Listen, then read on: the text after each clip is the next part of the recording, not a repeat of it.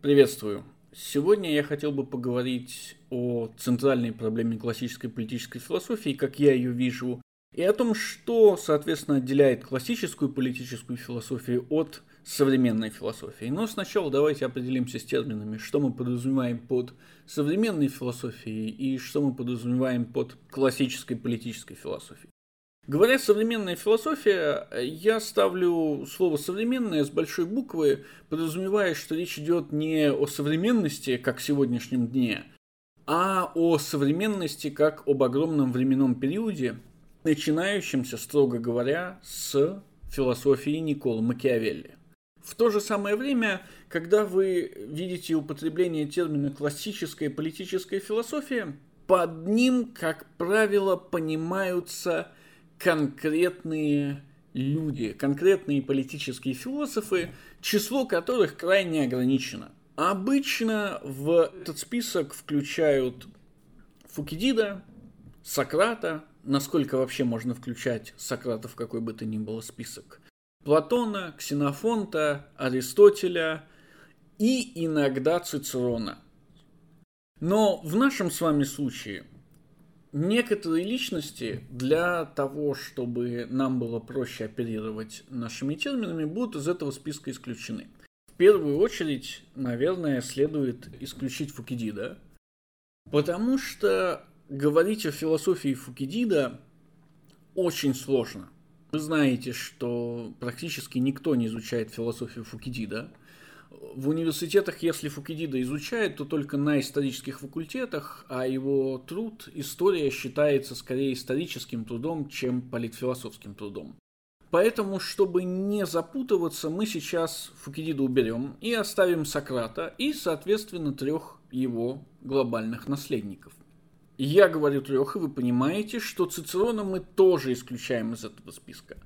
Причина, по которой Цицерон не попадает в наше с вами представление о классической политической философии, заключается в том, что если между смертью Платона и смертью Аристотеля проходит всего 25 лет, то между смертью Аристотеля и смертью Цицерона проходит практически три века. Более того, Аристотель, Платон и Ксенофонт все еще принадлежат классической античной полисной культуре. Их картина мира, давайте скажем так, сосредоточена именно в полисе, в небольшом городе, где граждане прекрасно знают друг друга, или, по крайней мере, знакомы со всеми другими гражданами через вторые руки. Цицерон же существует в рамках уже даже не эллинистического мира, а постэллинистического мира. В рамках огромной глобальной империи, которая буквально с его помощью и на его глазах формируется окончательно в том виде, какой она просуществует следующие несколько столетий. Мир Цицерона глобален, государство, о котором говорит Цицерон глобально, и более того, у Цицерона даже нет никаких больших сомнений относительно той проблемы, которую обычно считают центральной проблемой классической политической философии, а именно проблемой идеального государства. Цицерон знает, как выглядит идеальное государство, потому что он живет в идеальном государстве. По этой причине Цицерона мы, несомненно, из нашего списка классических политических философов убираем и оставляем только Святую Троицу, то есть Платона, Ксенофонта и Аристотеля. Для того, чтобы понять, что является центральной проблемой классической политической философии, и, соответственно, что отличает классическую политическую философию от современной философии, нам следует посмотреть на базовые предпосылки этой самой философии. Греки уверены, что люди не равны. Исходя из того, что люди не равны, греки предлагают нам, соответственно, построить иерархию людей, то есть обнаружить некий порядок в том хаосе неравенства, в котором мы находим себя, будучи окруженными людьми. Для того, чтобы понять, как выстроить эту иерархию, нужно ответить на вопрос о природе, о природе человека, о естественной цели человека. Очевидно, что человек это естественное существо, и, соответственно, это существо имеет некую финальную цель. Эта цель определяется тем, чем это существо отличается от других живых существ. Иными словами, человек особенный, ну, в том смысле, что каждое существо особенное, и каждое имеет свою собственную функцию или свою собственную цель. Так вот, если у человека есть естественная цель, и если люди не равны, то мы, определив эту естественную цель, могли бы сказать, что естественная иерархия людей строится по шкале их приближения к этой самой естественной цели. Таким образом, если мы знаем, чем человек отличается от других животных, то есть знаем естественную цель человека, мы очень легко можем построить естественную иерархию людей, отталкивающуюся, повторю еще раз, только от природы. Когда классические политические философы это делают, они приходят к некоторым заключениям. Центральным из этих заключений является следующее. Цель человеческой природы ближе всего воплощает, то есть на вершине естественной иерархии находится философ. А затем классические политические философы обращаются к социальной реальности, к общественной жизни. И обнаруживает, что в общественной жизни, естественно, тоже существует неравенство. И, естественно, это неравенство тоже породило некую иерархию, общественную иерархию. Проблема заключается в том, что, во-первых, общественные иерархии строятся очень по-разному. Иными словами, режимы даже в рамках одной Греции могут выглядеть совершенно по-разному. И более того, могут меняться я имею в виду меняться во времени. То есть режимы меняются в пространстве и времени. И эта проблема для всякого режима, для всякой иерархии банальна потому, что естественная иерархия не меняется никогда. Природа неизменима. Вторая часть проблемы с общественной иерархией заключается в том, что вершина общественной иерархии образуется совершенно случайно – на вершине общественной иерархии никогда не оказываются люди, которые там должны быть, то есть представители иерархии естественной. А из-за ее случайного строения на вершине общественной иерархии всегда оказываются случайные люди, плохо подготовленные, малоспособные, абсолютно никчемные, не понимающие, что необходимо делать и как необходимо делать. Вот это столкновение временного или того, что по-гречески называется номос, обычай или закон, и вечного или того, что по-гречески называется фьюзис, то есть природа, и формирует центральную проблему классической политической философии – природа против обычая, природа против закона. Или, если хотите, естественная иерархия против общественной иерархии.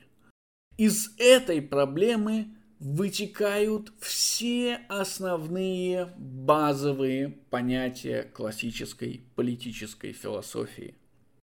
Конечно же, понятие номер один – это добродетель вы знаете четыре классических добродетели, две из которых являются естественными, и это вызывает свои проблемы, две из которых являются политическими или, если говорить в наших терминах, общественными, коллективными добродетелями, искусственными добродетелями.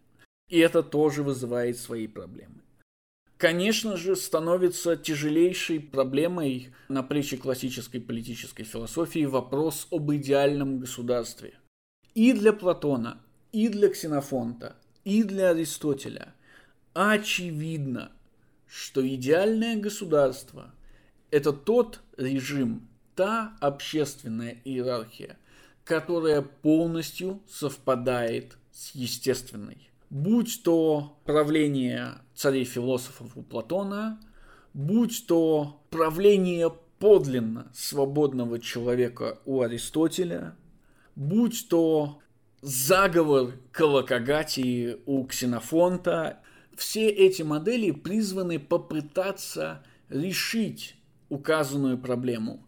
И все они, я настаиваю на этом выводе, показывают, что решение этой проблемы невозможно. Естественная иерархия и общественная иерархия никогда не совпадут. И именно поэтому для классических политических философов встают два не менее серьезных вопроса, чем вопрос об идеальном государстве, а именно вопрос об отношении представителей естественной иерархии или вершины естественной иерархии с представителями общественной иерархии, то есть вопрос об отношении философии и режима. И второй вопрос о том, каковы должны быть действия, или шире, какова должна быть жизнь представителя естественной иерархии, при условии, что он никогда не попадет на вершину общественной иерархии. Совпадение общественной и естественной иерархии невозможно, говорят классические политические философы. Но если бы оно было возможно, как бы мог выглядеть идеальный режим? Каковы были бы свойства идеального режима, идеального государства? Зачем бы оно нужно было?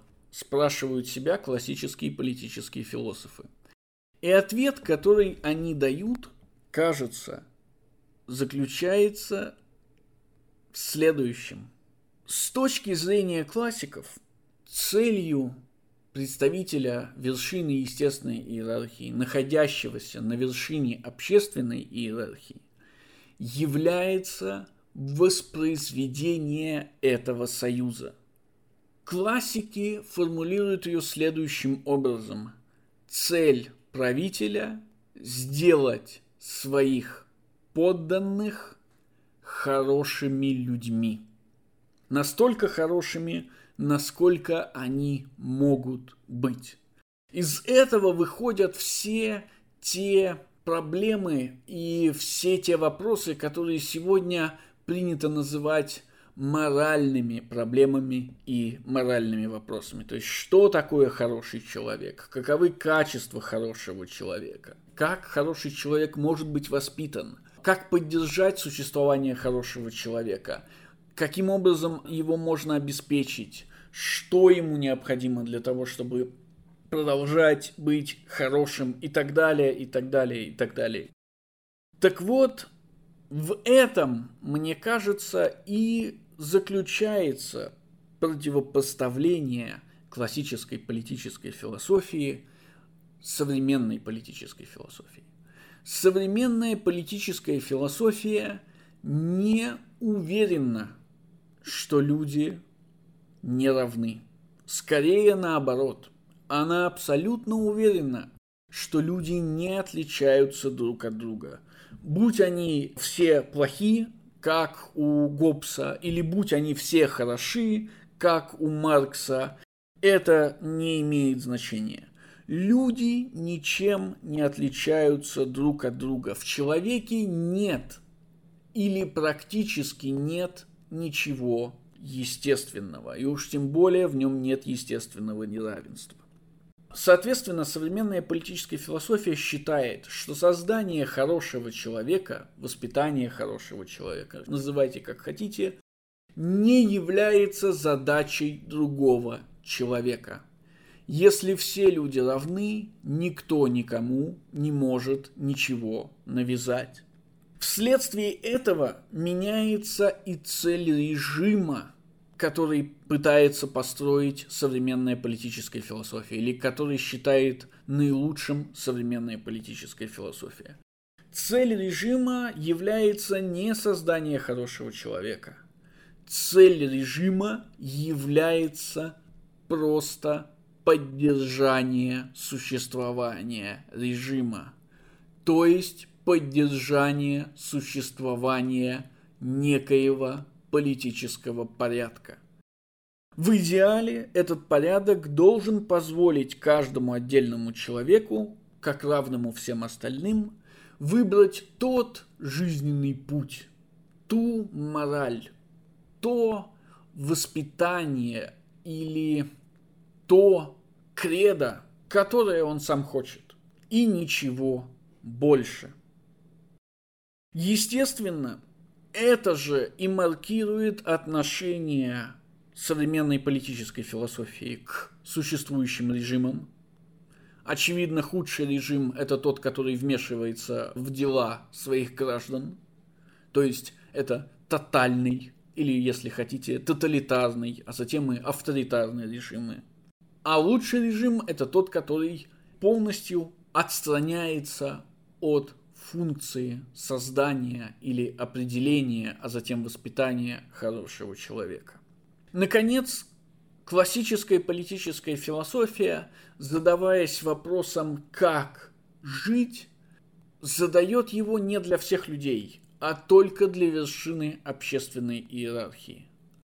Между хорошим и идеальным режимом для низов естественной иерархии нет никакой разницы. Однако очевидно, что если иерархия людей существует, и она естественна, если люди естественно не равны, то государство, коллектив в целом, должен ориентироваться не на низы, а только на верхи. Худшее ради лучшего, низкое ради высокого. Но в случае современной политической философии Универсальный ответ на вопрос «как жить» не может быть дан. Каждый должен решать за себя. И государство потому есть только служка, есть только слуга народа. А если оно вызывает проблемы, то с ним и вовсе надо покончить.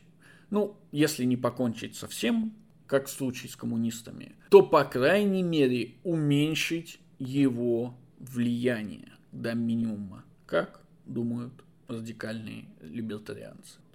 Вот коротко та проблема, которую современная политическая философия оставила за бортом, о которой она не думает, которая кажется ей абсолютно решенной – в то же самое время мне кажется, что эта проблема заслуживает существенного внимания. И может быть как-нибудь в другой раз я постараюсь изложить ее более подробно и с конкретными примерами.